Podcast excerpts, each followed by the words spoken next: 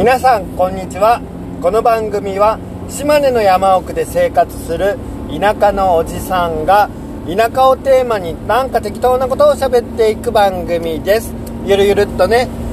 そして今日も車を運転しながら収録しております。ちょっと雨が降ってるんでいつも以上に聞こえにくいかなと思っていつも以上に声を張って撮っております。まあなんかどんな出来高になるかわかんないけどなんかちゃんと撮れてるのかどうかわかんないけどまあなんかとりあえず撮ってみようと思います。よろしくお願いします。それで早速なんですけど今日のテーマは田舎のポケモンと題して喋っていこうと思います。まあねなんでポケモンについてなのかっていうところなんですけれどもこれはなんと僕の住んでおります島根県大田市にある三部自然館サヒメルという博物館なのかな、えー、施設にですね。そういう施設があるんですよ。サヒメルっていう。でサヒメルで今企画展示として化石展をやってるんですよ。でこの化石展通常のよくあるあの化石展ではなくて面白い趣向の、えー、化石展でしてどんなのかというとポケモン化石発掘展みたいな感じの タイトルなんですよ。うろ覚えで申し訳ないんですけどなんせポケモンとコラボした化石の展示になってます。で僕ねポケモンは赤しかやってないんで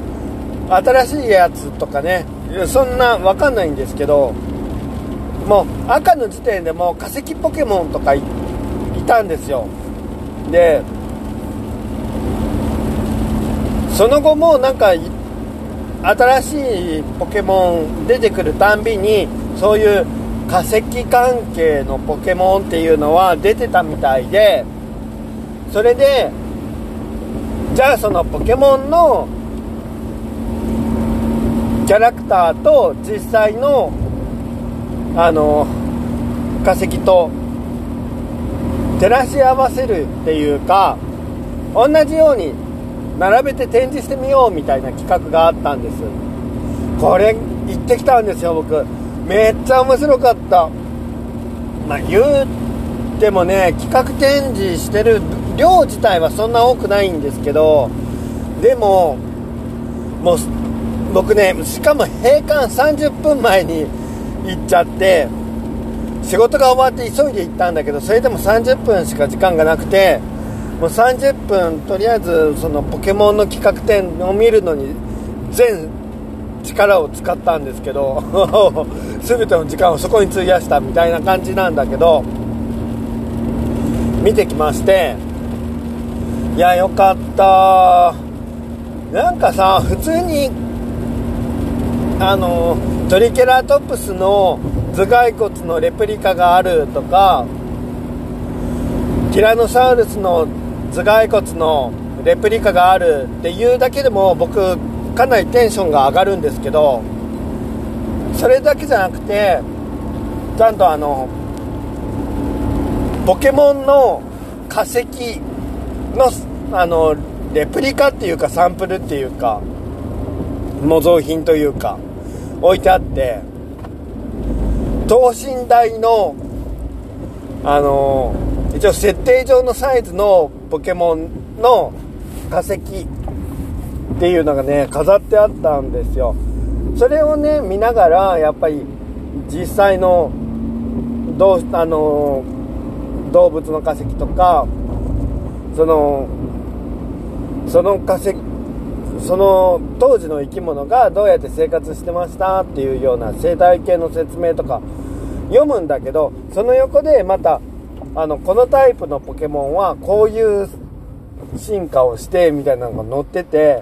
なんかね入り口としてその化石を化石とかそういう動植物の勉強の勉強っていうのとはちょっと違うかな。なんか興味を持つためのきっかけその入り口としてすごくいい企画展示だなって思いました。あのさすがにピカチュウの骨格模型とかはなかったんですけどあのー、なんだっけなスターミーじゃない。なんかねなんかなんかあのオムナイト。なんかそういうやっぱり古代の生物のデザインを生かしたポケモンみたいなのがいるんですよ。なんか貝類のポケモンみたいな。古代の地球で生活してた貝類の生き物をなんかポケモンっぽくデザインしましたみたいな。まあなんかそんな ポケモンがいるんですよ。ポケモンっぽくデザインしたポケモンって変ですね。まあなんかねいてさん。であのモデルになった生き物がこちら。でポケモンの方はこっちとかってなんかね比較してあるのも面白くってあのポケモン詳しくないし化石詳しくないしなんだけど楽しめました。まあもともとあのそのサヒメルがやってるような生き物の展示とか自然科学系の展示すっごい好きなんで年パス持ってるぐらい好きなんであのー、多分ポケモンと絡めなくても見に行ったような気はするんですけどでもあれはいい展示でしたね。他のこの企画展はね他のそういう博物館とかもう巡回するタイプの企画展なんでもしかしたらこの放送を聞いてくださっている方の近くでまた展示されるかもしれないんでちょっとね調べてみていただきたいなと思います。でまあぶっちゃけね田舎のポケモンってテーマで喋ろうと思ったんですけどこれぐらいしか喋れることがなくて あのただただ僕はポケモン展ポケモンの化石展が面白かったですって言いたかっただけなんですよ。でただそれそれだけだと田舎関係ないよなっていうのがあるのでちょっと田舎要素を付け足して喋る喋ると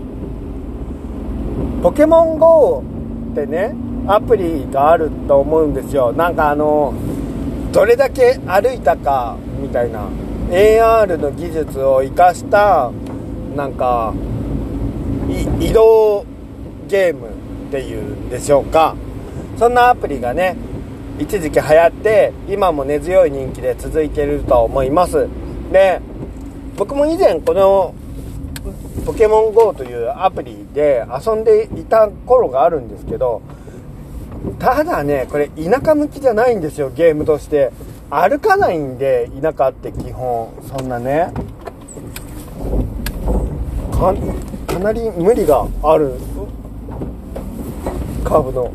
あごごめんなさい。ちょちょっとちょっと今運転に集中してしまいましたわ。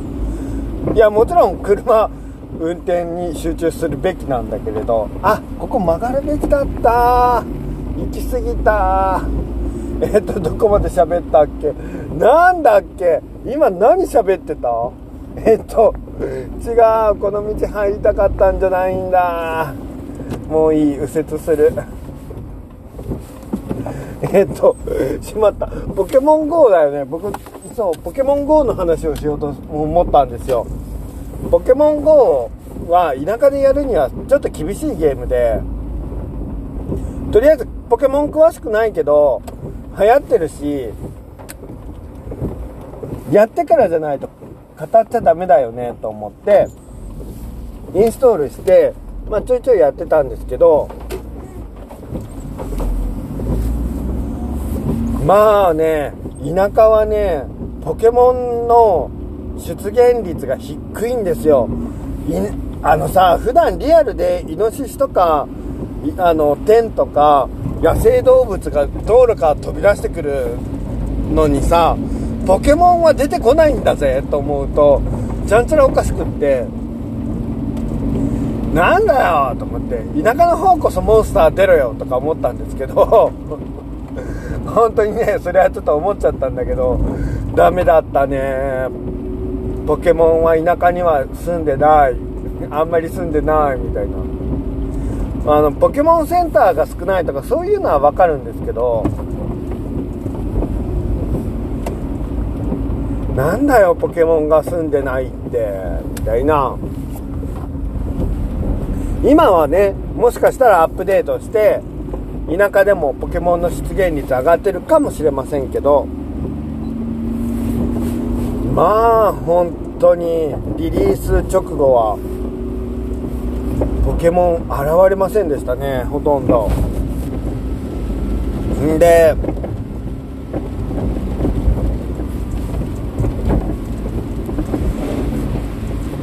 でもなんかポケモン GO を使ってウォーキングイベントやったら面白いんじゃないかなっていうのはうっすら思ってたんですよ。で一回企画しようと思ったことはあったんですけど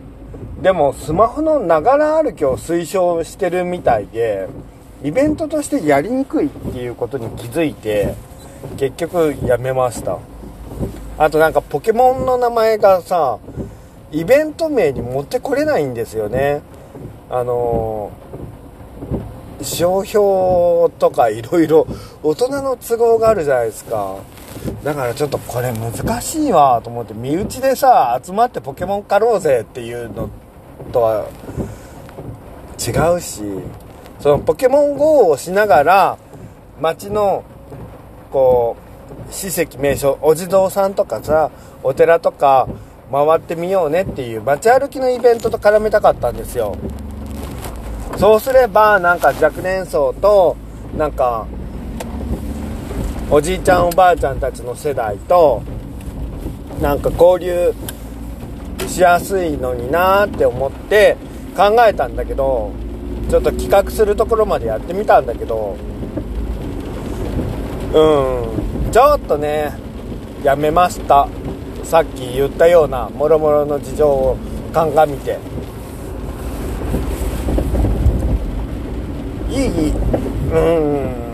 いい内容だと思うんだけどなーって自分では思ってるんだけどね。でまあそれはさておき。ポケモン。ポケモン GO よ。本当にさあの出現率低いから街歩きでポケモン捕まえるっていうのもなかなか厳しくてレアなポケモンなんか余計出ないしさ田舎だとさイベント期間中はまだ別にいいんだけどっていうのでまあもう僕もアプリ消しちゃったんでもう全然やってないのでミントもカントもっていうところなんですけれども。お？お？お？お？お？お？おあ道開けなきゃ。わわわわあはい。とりあえず収録ここまでにします。お疲れ様です。